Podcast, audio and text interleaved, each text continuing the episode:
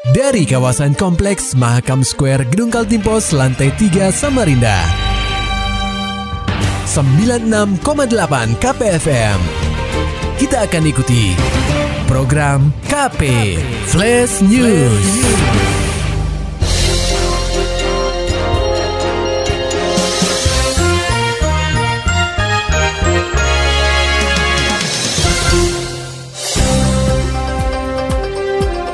Anda sedang menyimak program KP Flash News bersama saya Agung Pratama.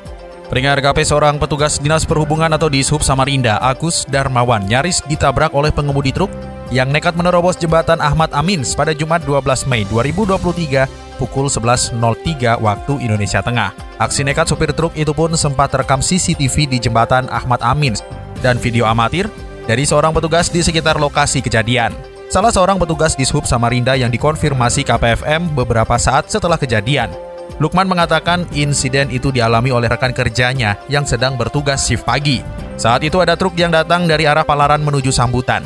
Ia mengatakan kemudian Lukman, rekannya tersebut mencoba menghentikan truk untuk menegur dan memintanya untuk memutar balik. Namun teguran itu tidak diindahkan pengemudi truk yang memilih untuk tancap gas dan nyaris menabrak petugas di Sub Samarinda itu pas ke sini ada penerobos ibaratnya pelanggar lah. Dari sana arah ke Ya sini? dari Palaran arah ke Sungai Kapi. Kita stop lah. Di sini kita ya, stop ya? dalam artian mau kita putar balik ke sana lagi. Oke. Dan kita sambil arahkan dan kasih pengertian bahwa berlakunya di sini begini gitu Iya, kan. melintas. Kita stopkan yang di roda 4 dulu di depan karena kalau langsung roda 6 pasti kita langsung ditebas sama mereka. Nah, kita sudah stopkan, berhenti, kita sebut jalan lah roda 4-nya. Kita mau arahkan langsung ngotot ya langsung ngegas Nah, gitu. hampir nambah anggota tadi Ya, ya, karena ya? sempat ditahan, Enggak. kalau masih tetap ditahan ya mati konyol. Iya. Sementara itu Kepala Dinas Perhubungan Kota Samarinda, Hotma Rulitua Manalu, menerangkan bahwa pihaknya telah berkoordinasi dengan jajaran Polresta Samarinda untuk menindaklanjuti insiden ini. Kondisi anggota sendiri saat ini masih dalam keadaan trauma imbas peristiwa tersebut. ya agak trauma yang bersangkutan karena kan tadi gue teman-teman kan tidak sempat mencatat nopolnya dan tidak sempat mengambil inisiatif untuk mengejar. Dan kami sudah melihat beberapa CCTV dari sisi Palaran maupun sisi itu tidak ter- ter- ter- ter- terdeteksi nomor nomor polisinya. Oh, siap, jadi kalau karena menolong teman-temannya panik jadi ya hilang buyar lah istilahnya ngambil untuk mengambil inisiatif catat nopolnya Dikonfirmasi terpisah, Kapolresta Samarinda Kombes Pol Arif Adli melalui Kasat Lantas Kompol Kreato Soni Tihegulo menyampaikan bahwa saat ini pihaknya tengah melakukan pengejaran terhadap pengemudi truk tersebut. Ya, kalau ka- kalau anggota kita sih sedang sedang, sedang mencari untuk orang untuk orang ini.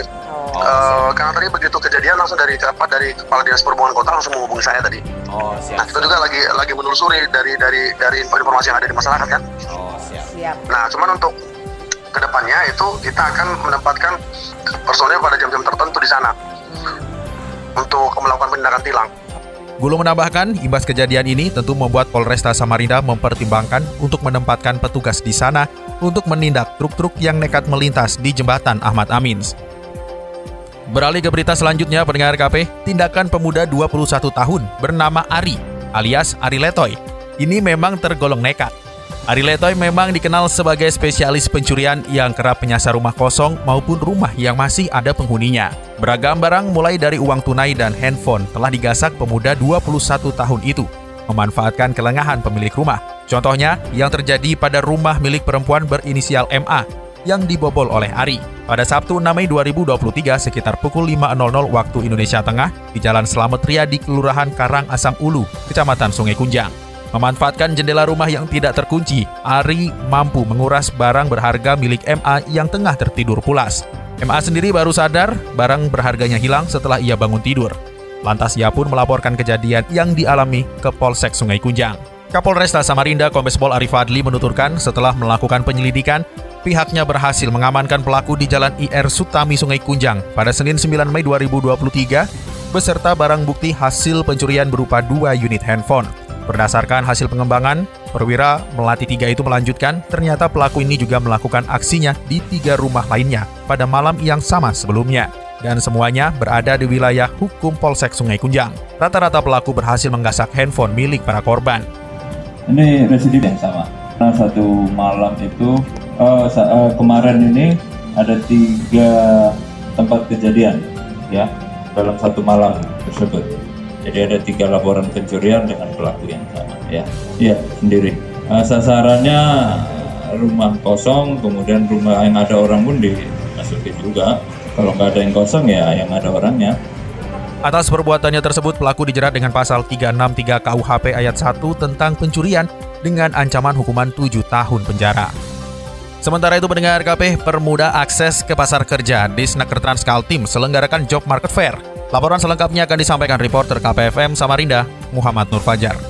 Job Market Fair 2023 garapan Dinas Tenaga Kerja dan Transmigrasi atau Disnaker Transkaltim telah dibuka secara resmi pada Jumat 12 Mei 2023 di Atrium Big Mall Samarinda. Sebanyak 70 perusahaan mengikuti penyelenggaraan kegiatan ini untuk mencari tenaga kerja yang mereka butuhkan. Pembukaan secara resmi dihadiri oleh Sekda Provinsi Kaltim, Sri Wahyuni, yang didampingi Kepala Disnaker Transkaltim, Rozani Erawadi. Ditemui usai kegiatan, Sri menuturkan terdapat 1.263 lowongan kerja yang dibuka dengan jabatan di bidang perkebunan, pertanian, perdagangan, perhotelan, pertambangan, perindustrian, keuangan, dan jasa lainnya. Melalui pameran bursa kerja seperti ini, kata Sri, Pemprov Kaltim bisa memetakan lowongan pekerjaan seperti apa yang saat ini sedang dibutuhkan oleh berbagai perusahaan. Selain itu, hal ini juga bisa mendekatkan para pencari kerja untuk bertemu langsung dengan pihak perusahaan yang tengah membuka lowongan pekerjaan. Sampai dengan hari ini 500, nah kita lihat sampai dua hari ke depan ya. Nah bisa jadi kan kan mereka ini kan ada diinformasikan di sosial media ya Pak. Jadi mereka mungkin sudah tahu atau sudah tahu uh, ini kan terkait dengan preferensi kompetensi lowongannya. Nah ini makanya gap informasi gap informasi ini yang mau kita dapatkan dari perusahaan. Jadi lowongan pekerjaan yang disediakan apa, yang dipenuhi apa, yang belum terpenuhi itu apa. Kalau dia belum terpenuhi berarti pasokannya baik di Kaltim maupun sekitarnya itu belum tersedia ya kan? Apakah ini jenis pekerjaan yang baru? Seperti misalnya data analis.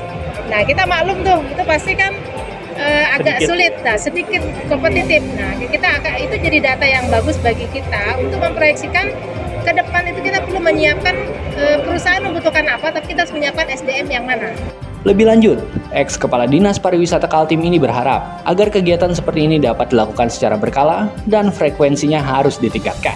Artinya, kegiatan ini harus dilaksanakan lebih sering di daerah lain di Kaltim, sehingga pasarnya mendekat ke tenaga kerja, supaya semua masyarakat yang secara geografis jauh punya kesempatan yang sama. KPFM Samarinda, Muhammad Nur Fajar melaporkan.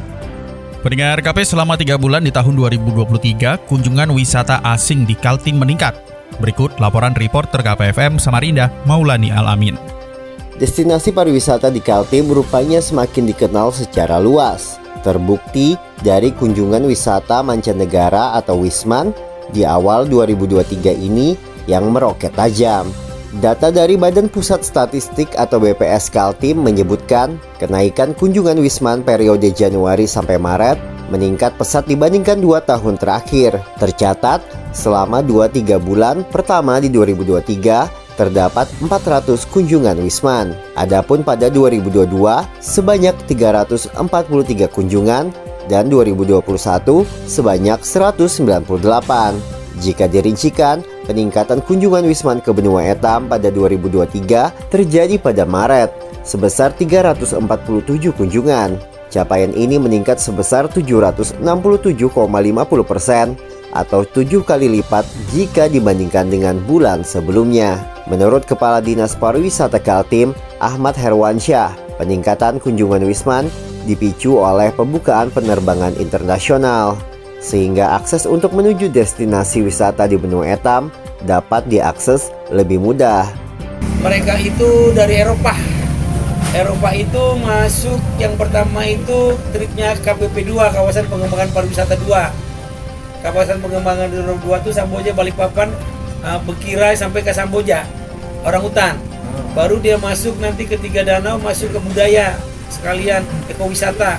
Masuk ke kutip ke orang hutan di kutip. Terakhir yang jauh itu dia ke pulau sebagian juga ke karangan. Faktor lain yang membuat peningkatan jumlah wisatawan ini dikarenakan adanya pencabutan status PPKM sejak akhir tahun 2022. KPFM Samarinda, Maulani Alamin melaporkan. Maulani Alamin, Muhammad Nur Fajar, KPFM Samarinda. Serta dapatkan berita-berita selengkapnya di www.968kpfm.co.id. Demikian tadi telah kita simak rangkaian berita-berita yang terangkum dalam program KP Flash News. Persembahan dari 96,8 KPFM. Terima kasih dan sampai jumpa.